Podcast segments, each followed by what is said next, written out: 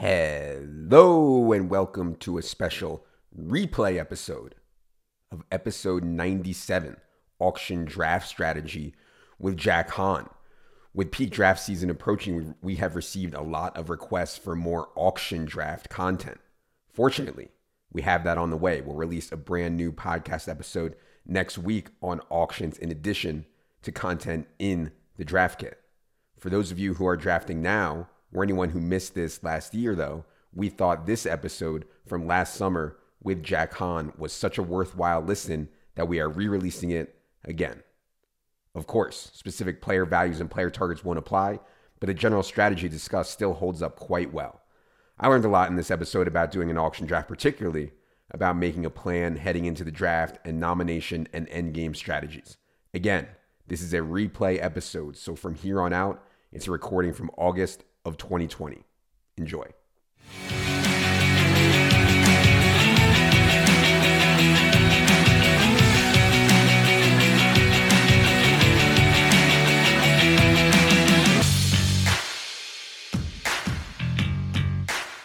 Hello and welcome to episode 97 of the official EstablishTheRun.com podcast.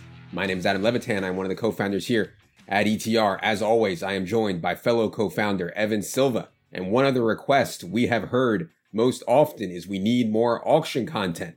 Auction is the real way to play, they say. Snake drafts are for boomers, they say. So we went out. We got the best, one of the game's most renowned and experienced auction players out there. It is notorious high stakes auction grinder, Jack Hahn. Jack, how's it going? It's going well, Adam. Thanks for having me yeah. and Evan. uh, thanks for being here, Evan. I know you've heard it as well. We've covered a lot of snake stuff. We have not covered a lot of auction stuff. What's going on? What's up? I had to. Uh, well, I listened to Jack Hahn on a podcast. I think it was the High Stakes Fantasy Football Hour, maybe like 2016 or something. And um, you know, he he obviously was you know really smart and had a bunch of insights regarding uh, auction. So over the past year, I've had to recruit Jack Hahn because Jack Hahn is not a guy that really wants to give away a lot of information. I had to go, you know, put on my my Bob Huggins hat, my um my Rick Pitino hat, and and get and buy him beers and take him out for pizza. And I finally lured him uh, onto the uh, Establish the Run podcast. He did a, an excellent uh, article uh, regarding his personal auction draft strategy, and um, I'm really excited for this one. Yeah. So to so, sum it up, to sum it up, basically, it just took some beers and pizza, and I was in. exactly. Cheap date. Okay.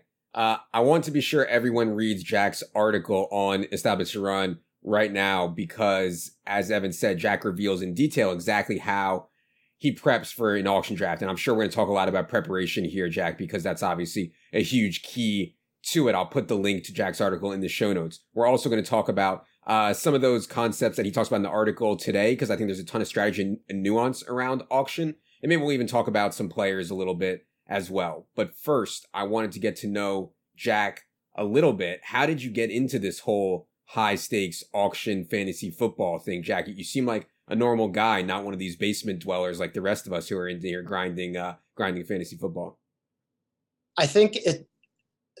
You, you got to go back 20 years uh, my I had a partner back then, and we went to the very first World Championship of Fantasy Football when it started. So I've been going to Vegas for 20 years since the inception of the national competitions, and probably at about year seven or eight. So I've been in it for 12 or 13 years. I started to watch some of the auctions, and I just said, "Whoa, you know, this is for me." It was great. It was just exciting to watch, and I just jumped in the next year then. Yeah there's no denying that auction is more exciting. You can't prepare quite in the same kind of linear way that you prepare for a snake draft. Why do you think auction caught your eye? Why do you think auction is better than snake? I've always been a gamer, right? A strategy gamer. My family knows that I'm super competitive, always have, have been for 53 years. So when I saw auction drafts, there's so much more strategy involved. Redrafts, I get to sit back, check players off a list, think about who I'd like to take in a few picks. Auction, it's every single second. Someone gets nominated. I, right away, I'll know how much they ought to go for. Am I going to bid? How much am I going to bid? It's constant microseconds decisions along the way. How am I going to change things? Because there's always things that need to change. So it's basically to me two and a half to three hours of straight fun and excitement. And that's I just love to do those so much more than redrafts, although redrafts are fine too. Yeah. You're speaking my language with this gamer stuff. Do you play any DFS? Do you play any poker? It sounds like that stuff might be right up your alley too. I don't. I, have I've dabbled a little bit in DFS, but I, I just pretty much concentrate on the yearly redraft leagues. More and more toward auctions, but still do national competitions. Poker, I've always respected those who know it really well and decided I'm I'm best not to play that. Yeah. Because I'd probably like it and then just lose a lot. So I leave that to you guys. Okay, cool. Um, all right, let's get into some auction stuff. Uh, obviously, we have spent a ton of time, Evan and I, and Evan in particular, comparing relative player values, what we think of X guy versus Y guy, what we think X team is going to do, coaching strategy, everything that goes into what a player's value is. How do you, you talk a lot in the article about preparing yourself by coming up with values that you think a player is worth. I think it's kind of easier said than done. How do you recommend people come up with their own values going into a draft? Well, I, I explained in the article the way that has worked for me for years now is getting actual numbers. The, you have to go out there and find the information that will tell you what the actual numbers will be, or you know, a close range for what the actual sale prices of players are. It's nice that sites put together expected value and sometimes they try to guess how much they might go but it's nothing like actually knowing because when you know the numbers then you can really game plan for what is going to work for a particular plan. You know there's always here or there there might be some variations with players but you know it's a limited amount of money. It's $2400 on a $200 cap and 12 uh, team league so if money's going one way, it has to be accounted for somewhere else. Sure. Evan, have you played a lot of auction? I my home league actually went to auction like four years ago. And so I have a bit of experience playing auction. These are all online, not live, which I think is a different setting. But do you play much auction at all, Evan? Um, I really haven't. I mean, it's I've I mean I've played auctions before, but never for you know a, a significant amount of money. Um, like expert mock questions, you know, um, and, and, I want to get more into it, and I want to join this league that Jack, uh, you know, accused me of, of uh, chicken out, chickening out on. Um, but I, I wanted to ask Jack one specific question because one thing, I mean, this this idea of the game plan where you almost you you you're, you're almost like uh, pre-dedicating numbers to guys and building like a team in advance that you can actually build during the auction. I mean, you have to read the article. That's probably not the best uh, description of it, but Jack like pre-plans a team. Almost, you almost like plan to draft a specific roster type. Obviously, you're not probably going to be able to put together that exact same team, but that concept of, um, you know, almost like putting together the team in advance was really, really interesting to me when I was reading your article and I was hoping that you could elaborate on that. Like, how how is that to actually uh, put into action? Uh, percentage wise, I can usually hit about sixty or seventy percent of the players. Um, if, if I have a, a list of eight guys in my in my plan, you know, I could I could usually get at least five or six of those right. You have to go with the flow though. You know if someone's going to bid five dollars more on the guy you planned you have to drop it and move on. So it all depends how it's going. You know the other night i uh, i had an auction on saturday night where i budgeted alvin kamara for 49 well i ended up buying him for 53 but that was okay. It was almost as a high end of the range but i did it. And then i just have to adjust the rest of the plan moving numbers around a little bit. So uh, I always though put in backup players. So if I wouldn't have gotten Kamara, who else is comparable to forty nine dollars in my mind? Is Zeke Elliott is that someone I'd even be interested in? Dalvin Cook, a few dollars lower. How about uh, Clyde Edwards-Helaire? That's you know maybe about five to seven dollars lower these days. So are those guys I'd be willing to take for that slot? And if it is, and then I buy one for 44, I've saved myself, you know, six, seven dollars, and then I can move it to another position and I know it right away.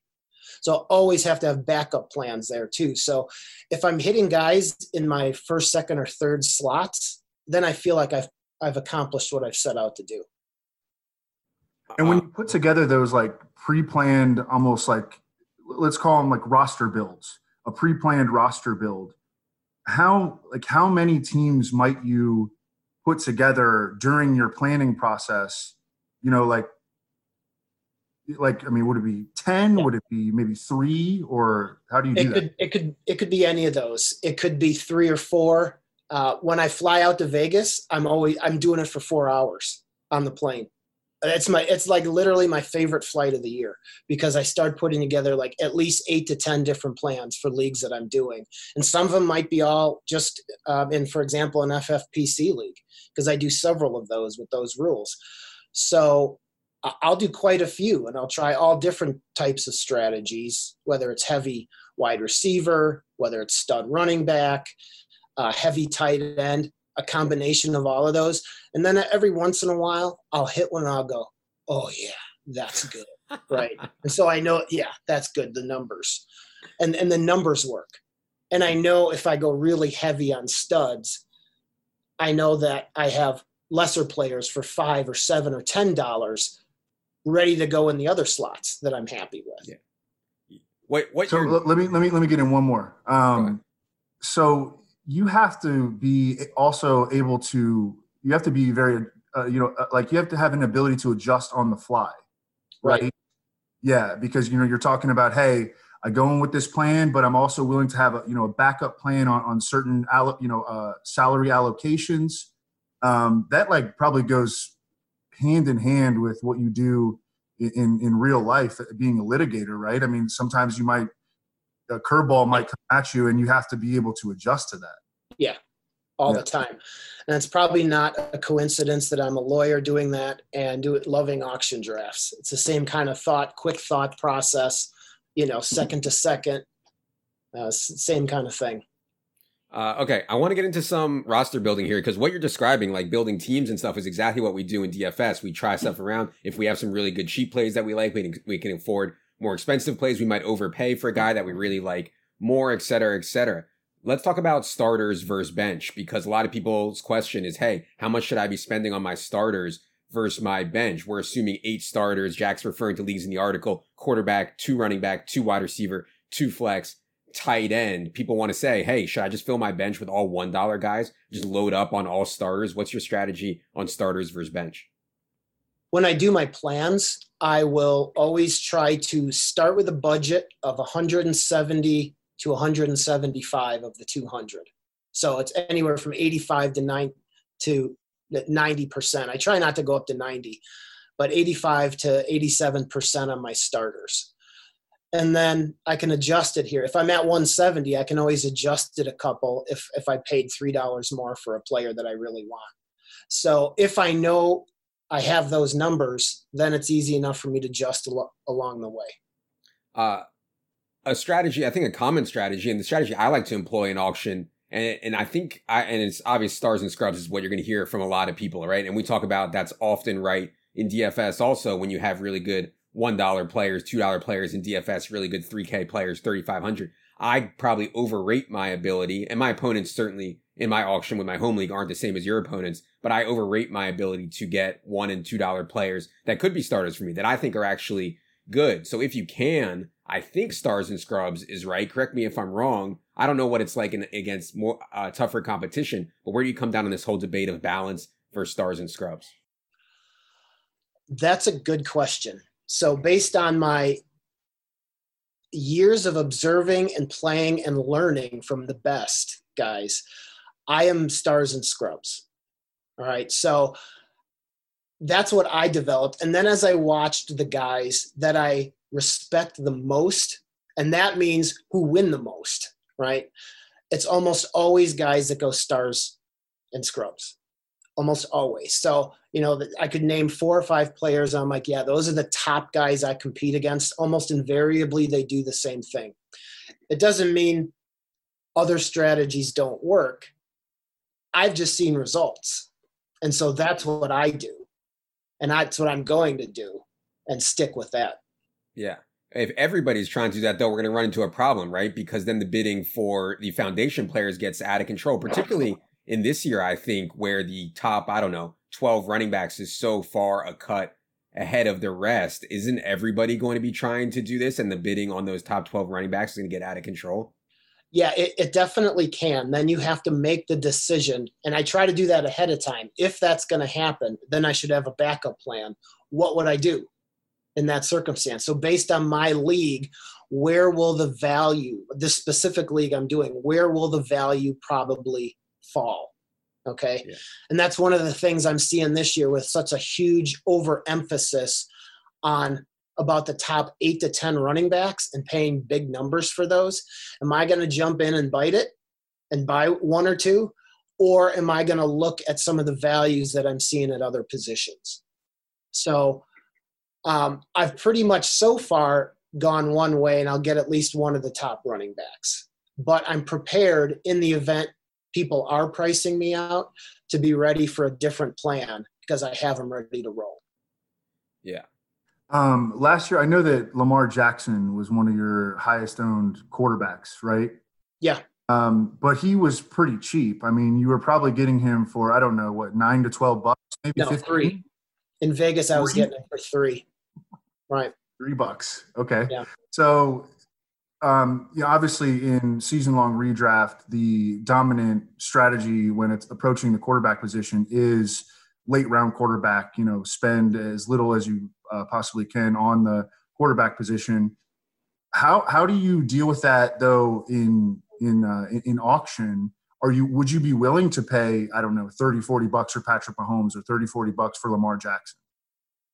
Never. Uh, I, and I can tell you the prices this year based on $200 leagues, 12 team leagues. Uh, and this is both for FFPC type rules with tight end premium or just straight PPR leagues. The prices for Jackson is about 20 to 24, and same thing for Mahomes. So if it's going to be at around 15, I might do it. But somebody's always willing to pay up for those quarterbacks.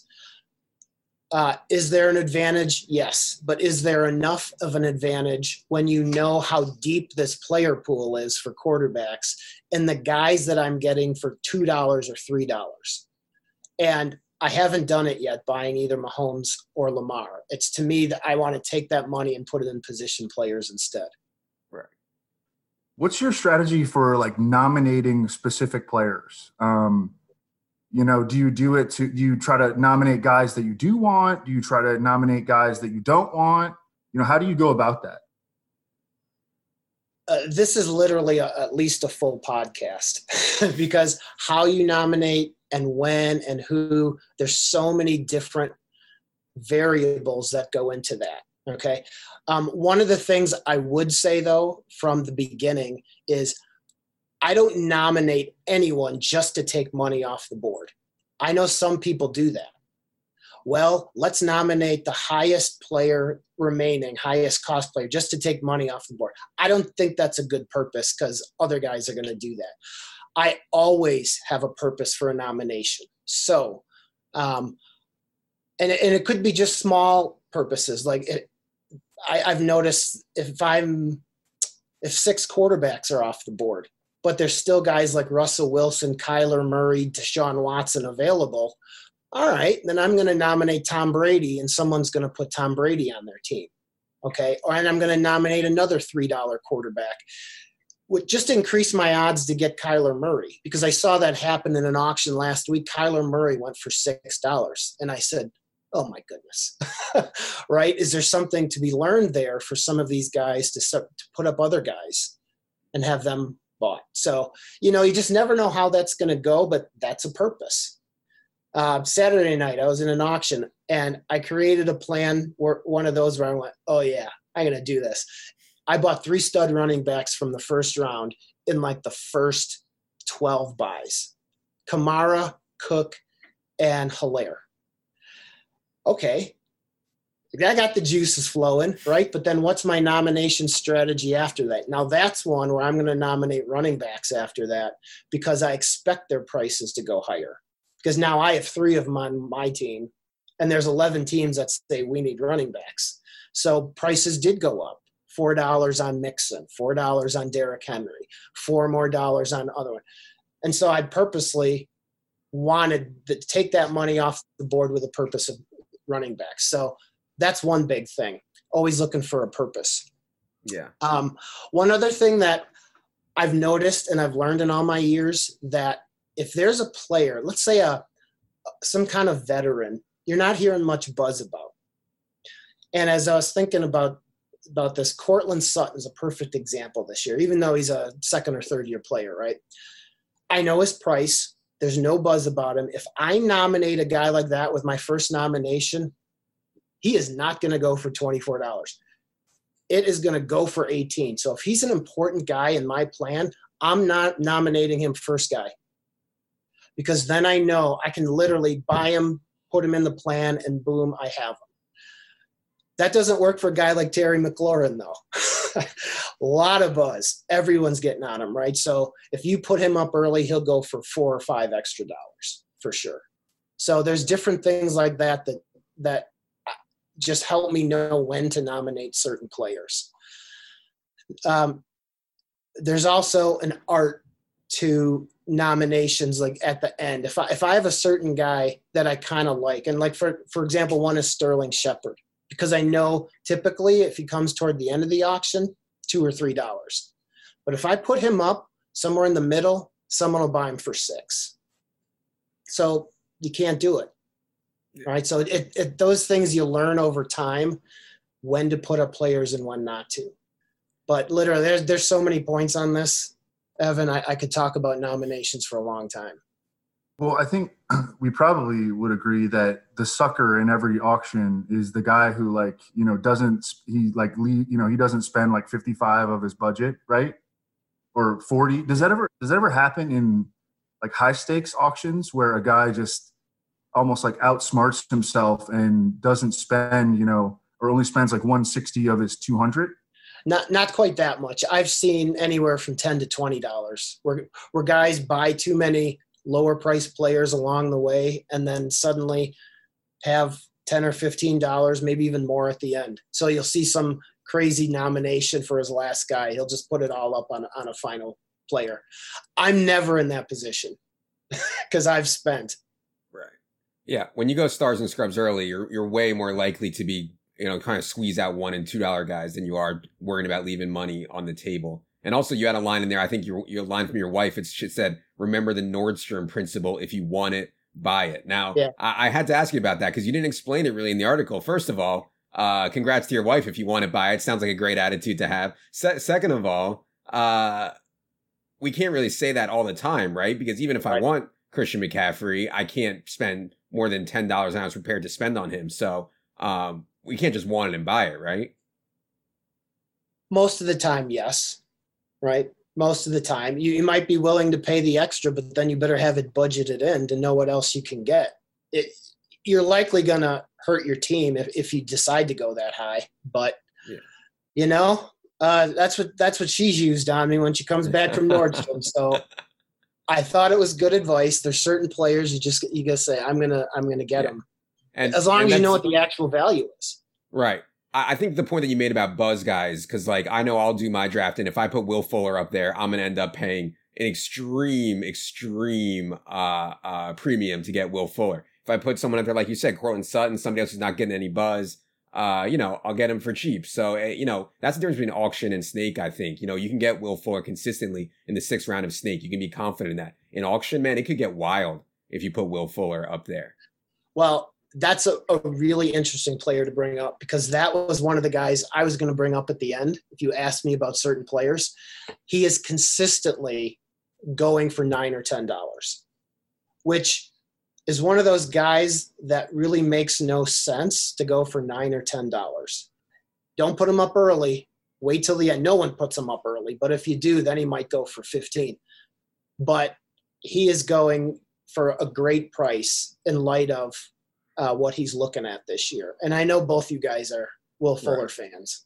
Yeah. Yeah. yeah. Uh, so one one strategy that I have for the end game. You mentioned end game because I do think end game is important, especially if you're going with the stars and scrub strategy. If I think I have a sleeper that I like, I mean, I won't nominate him until everybody's out of money. So like, I like Zach Moss or I like Damien Harris, and obviously these guys have buzz now. But I'm talking about like a few weeks ago. I would just literally not, try to wait till everybody is out of their money to nominate them. Hopefully, everybody just forgets about these guys, and maybe I have enough at the end to outbid somebody else who might be waiting for them also. When you get to the end game, do you typically just wait and try to wait out people's money and try to get the guys you like for a dollar? It's it's really hard to do that because there's always a few players that have those couple extra dollars that are ready to spend it right so if there's if there's a, someone with any kind of buzz or the sharp players you, you better be ready to put them up for two to try to avoid that. And so on my favorite end game players, I'll try to save for those two dollar nominations just to increase my probabilities that he, mm. that I get him on my team. Yeah. If I know a guy's going for a dollar, based on all the auctions I've been doing, I'll save him for a dollar. One guy that kind of surprises me on that is Curtis Samuel. I've never been a fan, but the dude's going to be in Joe Brady's offense for a dollar. I'll wait. Yeah, well, I'm letting one of my secrets out now, right? But I'll wait till the end if I can on Curtis Samuel and put him up for a dollar. And I've yet to not get him for a dollar because so many people have, I, I, think, on recency bias, bias just haven't seen the results from Curtis Samuel. Yeah. See, and, and, this is why I always end up going stars and scrubs. You give me Curtis Samuel for a dollar. I mean, now you're now we're talking. You know, now we're cooking with gas, and then you know, so so yeah, that's that's definitely the style that I would take. Um, I want to ask about price enforcing. Uh, I am known in my league as the price enforcer. I, I, you know, I don't let people get away with steals and stuff like that. And the point you made in the article is, you know, in a worst case scenario, I end up getting a guy for cheaper than I think he would be if I bid him up to maybe three or four dollars cheaper than I think he should go. So in a worst case scenario, I end up with a guy, but I got him at a good price. So are you yeah. the price enforcer in these leagues that you do? Is there someone that takes that role often, or you just only do it on guys that you definitely want? I pretty much do it. I'm I'm really active when I have the money to spend, right? And I and I know where that where that point usually comes where I need to stop. And you mentioned it. You know, if I'm within three or four dollars on the higher price guys, then I then I'll back off. And there's other guys that know the numbers pretty much as well. So I don't have to be the only one doing it. Typically in the leagues that I do that are live in Vegas, there'll be at least three or four guys that are price enforcing. Often we're going against each other when we're seeing a few dollars of value sitting there on the player, but we'll be bidding against each other. So I'll do that. I I used to make some mistakes when I first started, and I'd go too far. Mm-hmm. So when I know I get close, I always have to ask myself, you know, that split second, am I willing to spend that money on this guy? Because it could easily happen. And so uh, at that point, I just, I'll just stop and let someone else keep bidding if they're in. But I think I think that is part of our job. You have when to I, know it. When I get into like a price enforcing war with somebody, I'll just I'll just type in the chat box. I'm doing these online. I'll type in the chat box like I'm gonna stick you. I'm gonna stick you. You know, in like all capital letters. Just let them know that that I might stop bidding at any time. Um, well, that's part of the fun. Yeah, exactly. it's even more fun live, right? It, oh, it's, for sure. It's awesome live because then I love the psychological game too. So I'll I'll change up my cadence. I'll change up my volume. That's the most fun when I get louder right? then some literally some guys will be like, "What's that?" And it's funny to me, but uh, it's all part of the fun, just to how to mix things up, and how fast you bid, how slow you bid, jumping in at the last second. So you can't be predictable on these things. Uh, we talked a lot about the similarities between auction and DFS, which I think is really interesting. I, I really hadn't even considered that before. Um, but one of the big, you know, big uh, approaches in, in DFS to stack your quarterback with you know a pass catcher, um, or maybe even a running back, or or maybe both. Um, is that something that you concern yourself with uh, very much in uh, in auction drafts, or are you more focused on trying to get good values, trying to you know build your your pre-planned game plan? I'm mostly just focused on my own plan. If I see a value along the way, that is definitely a value and sometimes that happens I'll, I'll buy it put it in the plan and adjust the plan on the fly so uh, that looking for the values becomes increasingly important in the last like 40% of, of the auction of the players looking for you just never know like when that Kyler Murray for six dollars suddenly comes up. I'm, I'm not usually looking forward to quarterback because the prices are pretty much are pretty much set. I know what they're going to be. I look for it in the other positions, but you just got to be ready to jump in as fast as you can, especially live, and especially at the end game. I should mention that with the with the one and two dollar players that Adam brought up, man, you have got to be ready uh, for that dollar nomination to go to. It is it, you got to be lightning fast. The other night I missed out on Emmanuel Sanders for two and Anthony Miller for two because I was just a hair slow on hitting the button online. Yeah. Yeah. Got a quick trigger finger. Um we mentioned a little bit about running backs and you said you you did one with a strategy of getting three of the top 12 three first round running backs. I'm curious how you think if you think this year is unique with all the running back thirst and how that affects auction versus snake because in auction obviously you have a completely empty palette you can do whatever you want you can get three of the top 12 if you want them how do you think this year's kind of running back thirst affects auctions it has moved money from focusing on wide receivers which which had really been in vogue you know like four or five years ago uh, moved it back to the wide back to wide receiver value. So the money went from wide receivers to running backs, which has created just fantastic veteran bargains in wide receivers. I I've, I've seen some numbers. Here's one for Evan. Amari Cooper, three straight drafts, 21 to $22. Typically in years past, uh, Cooper would have been at least 29. And the situation's only improved in Dallas, right? Mm-hmm. He's been way below market in my mind. Mike Evans, $25, $26 every draft. He's like the most consistent wide receiver over the past six years. And his his price has moved down. So I mean, it's it's pretty easy to create a draft plan if you want to focus on you know those receivers that are like 10, 10 to rated ten to twelve, that are really good prices that they're aren't getting a lot of buzz. And, you know, there's been negative buzz about Evans and whether Brady's going to throw downfield. That's pretty much all I hear over the last six months. But he's still Mike Evans, right? So you can just, you can focus on getting a lot of good wide receiver values this year. Yeah. Well, I like Mike Evans. So I don't want to get too far into player takes, but I think there shouldn't be as big of an ADP gap between Chris Godwin and Mike Evans as there is. I think Mike Evans is definitely uh, a good buy. Well, let me, let me jump in with with one player take because Jack uh, discussed this independently. The notion of, um, you know, trying to secure like the Ravens' backfield um, because Mark Ingram's not going to be particularly expensive. J.K. Dobbins is not going to be particularly expensive. I don't know exactly what the auction values are, but my guess is that you can you can maybe get both of them for like twenty five bucks or something like that, right? Yeah. So, what's your what are your thoughts on that? Uh, that's like uh, uh, a strategy that is not approved in many other fantasy formats, but may make sense, a lot of sense potentially uh, in auction. It does make sense in auction in a solo contained league versus a national competition. If there's two guys, not sure who the starter is going to be, and it's really just those two guys, then what's the price? What's the total price?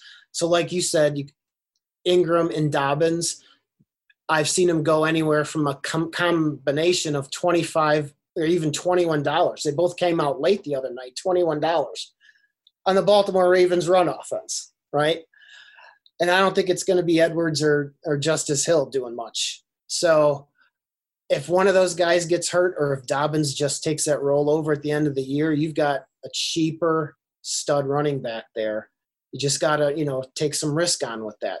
There's some other really good ones too. I mean, I've seen Jonathan Taylor going from anywhere from 16 to $20 uh, pair him with Mack, which feels kind of cheap to me because I'm not sure how long he's going to hang on to anything. But that's another one that's going anywhere from twenty to twenty four dollars, right?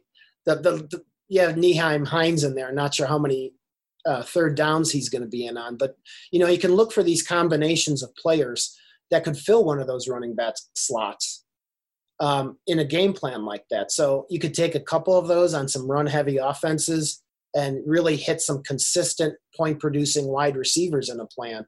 By saving money on running back. So if you're not hitting those big time, you know, RB thirsty uh, teams that the teams are sucking those up, that's one way you can go with it.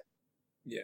I think the difference with, you know, we don't recommend people typically taking handcuffs very often because it caps your upside a lot. And Jack mentioned in national tournaments, these large field tournaments, and in best ball, it really caps your upside a lot. But in auction, the opportunity cost isn't as much because if you're getting guys at good values, you don't spend nearly as much as your cap as you would spending like a sixth and a seventh on Dobbins and Mark Ingram or something like that. Exactly. Um, exactly. I got one other really good one for you. And this one was, I thought, knowing how much Evan loves the Dallas Cowboys, and maybe you do too, Adam.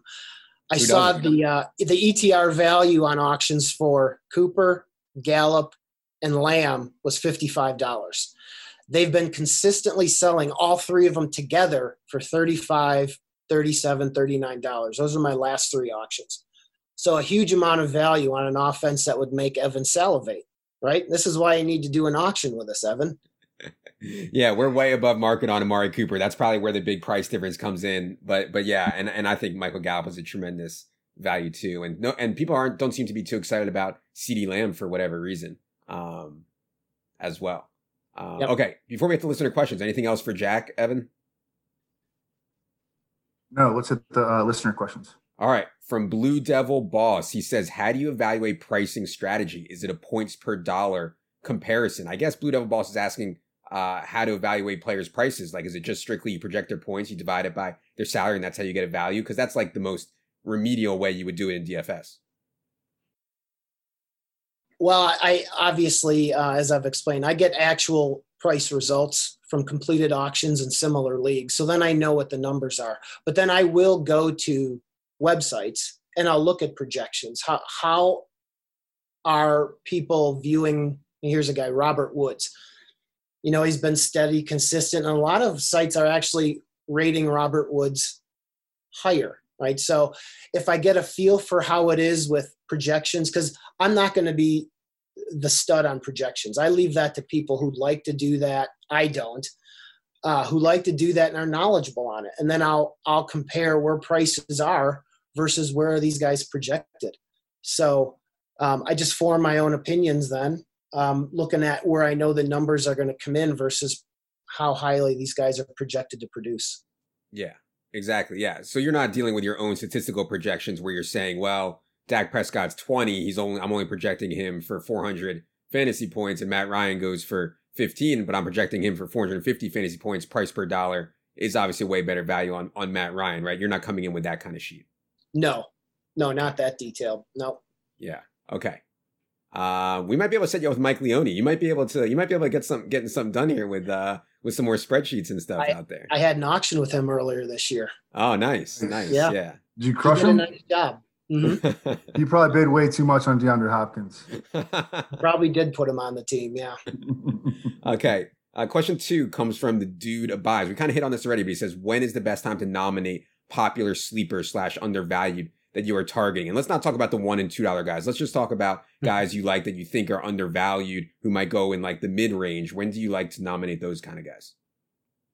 Well, if they're a popular sleeper, the players, there's no good time to nominate them because people are on them. So you, you see this every year with certain players, more and more buzz. Then they're no longer a sleeper and so they are going to go for higher than you probably expect, whether it's beginning of the auction or whether it's toward the end. So the only time I'd probably nominate a, a popular player like that that's got a lot of buzz is if I if I specifically want to take him off the board, so I could get a guy later on like Will Fuller. Right. That that's when I would do it. If you really want the player, then I'd probably just try to nominate it right in the middle of the auction somewhere if that's a, a popular guy with the buzz, because um, I don't think there's any really good time. It, is there any merit to like letting people blow their role? Like, hey, you know, let's let you, you know, hang yourself with with all these uh overpaying for guys throughout the draft, and then I'm gonna wait to nominate, I don't know, like Ronald Jones until you know six teams have already blown their load. It can happen, yeah. Where then you get, if you see someone that's falling and surprised, you and you know a lot of money's off the board, uh, it's likely that's going to be way undervalued player. And I've seen that happen a few times in the last week. It, pretty much every auction there's going to be someone like that that hasn't been nominated, especially in a, a stars and scrubs focused league. There will be undervalued players that are that are going to be bid on. So if I'm in there uh, in that situation, I always want to look at how teams are getting constructed because if it's a Ronald Jones, I'd be saying, who else needs a running back yet? And how much money do they have?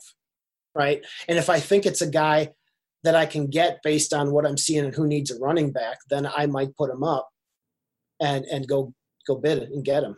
Uh, speaking of that, you mentioned in the article that you during an auction you keep track of what every other team is doing in terms of positions filled and their money. If you draft online, you know, I play on Yahoo or whatever, they keep that for you. I assume you have to keep it by hand in Vegas yeah. or whatever, but there's definitely a ton of value in that. What are you looking at when you look at other guys' teams as you kind of get to the middle and the end?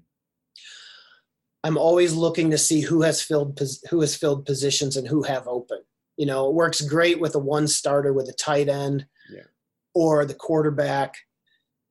Uh, if someone still doesn't have a second running back, I want to know that. I want to know who I'm bidding against and how much money they have. So I, I, always feel like that gives me an advantage to know who still needs to fill slots because then I can see how much money they have. And yeah, it's so much easier online for those that keep track of that. Yeah. Um, but it, it does help to see, especially in a league that starts three wide receivers then you got to see who still has money and who's going to be bidding on wides because there's guys that they're going to be coming down the pike like a Tyler Boyd and McLaurin, DK Metcalf, guys that are in like the 12 to 18 dollar range, and you got to know how many there are if you still need two of them and who else needs them. So uh, it helps to know that and then to figure out when you're going to when you're going to put them up. If if I see that happening and there's certain guys that need a position, that's a, that's where I'd nominate a guy that I don't want. A wide receiver, fill that slot. You can have him. I don't want him.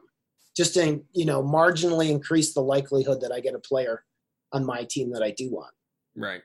All right. Question three comes from Reagan. He says, with auction allowing you to construct any type of team you want, is there merit to the idea of building a roster of third to fifth round guys? He's talking about Snake, obviously. Typically, I find these players as values as most budget is spent on the fir- first 36. This goes back to what I was saying at the beginning. If everybody's going stars and scrubs, you're going to get incredible values, I would think, on like third to fifth, third to seventh round snake draft guys. I'm a little bit surprised that you don't find this to be like a maybe a profitable contrarian strategy. I understand that I my first lean would be stars and scrubs also. I'm just kind of afraid that everybody I'm playing against is going stars and scrubs too. So I don't know. And what do you, I know we talked about this a little bit already, but any thoughts for Reagan? I always look at results and what's worked for me. So, like I said, there's value to it, and you can definitely win an auction league that way. But it's not the way I'm going to choose because honestly, it's pretty rare when someone's going to push me out of stars and scrubs because I am really aggressive during those first eight to 10 guys that come up because typically it's the same big big uh, priced players. But certainly, yeah, I've seen guys win that way. It's just yeah. not my preferred strategy. So for Regan's question, yeah, there's value to it. And if it was everyone doing stars and scrubs, then I might actually change and look look to see, especially this year with the wide receiver values I'm seeing, that I could easily put in a plan where I could I'd have four of those guys that might be typically 27 $25 players for cheaper and maybe get a couple of teams where we talked about Ingram Dobbins combination for later on. Right. Um, okay. A lot of people have sent the same question. They want their friends, they want their league to switch from snake to auction. They're looking to you for advice, Jack. How do you convince your friends, your buddies to switch from snake to auction? Give them the goods. I'd first make sure my league is a bunch of diehards, guys that have been in the league and love fantasy football. Because this, if this is some you know work league where you've in, you've brought in guys that have or gals that just aren't very interested, it's never going to work. Yeah. But if if it's my league, I would say you guys we have to try this at least once. I've seen I've seen this recommendation before. We have to try this once. If you don't like it better, we can always go back to redraft but it's so much more fun. There's so much more strategy. You get to buy any player you want. So you'll everyone will have an equal chance at Christian McCaffrey. Right. So I would just I would go with that argument and work on guys. Yeah. And uh, I actually think that's the best argument for guys that listen to this. There's a lot of DFS guys that listen to this. It's just so much more strategy than snake. And that would be my best uh, argument for it. And also, it's just not fair. Like whoever runs pure and gets the 1.01 gets Christian McCaffrey. That doesn't seem American. You know what I mean? Everybody should have an equal chance to get Christian McCaffrey. All right. Anything else for Jack Evan before we get out of here? No, this was excellent. Thanks so much for joining us, Jack. We, we really, really appreciate it. Yeah, yeah Jack, tell, tell the people where they can find you if you want to be found. I don't know if you want to be found or not. If you do, feel free to plug anything or tell the people where they can find you. On the internet, if you need a business lawyer, uh, Jack Hahn Law. That's uh, that's my Twitter handle, also Jack on Law, and I, you know, I'm there in a suit with my daughter from a few years ago, so I'm fairly easy to find on uh, on the internet or Twitter. Cool. Uh, you can find Jack's article as part of our draft kit. Again, our draft kit is just $35, comes with a $25 coupon to use in FFPC, and then it's only $10, and then you'll win your league after listening to Jack's advice, and then it's just a total print fest. It's like free money, found money. So go ahead and check that out. So, for Evan, for Jack, for producer Luke, I am Adam. Good luck, everybody.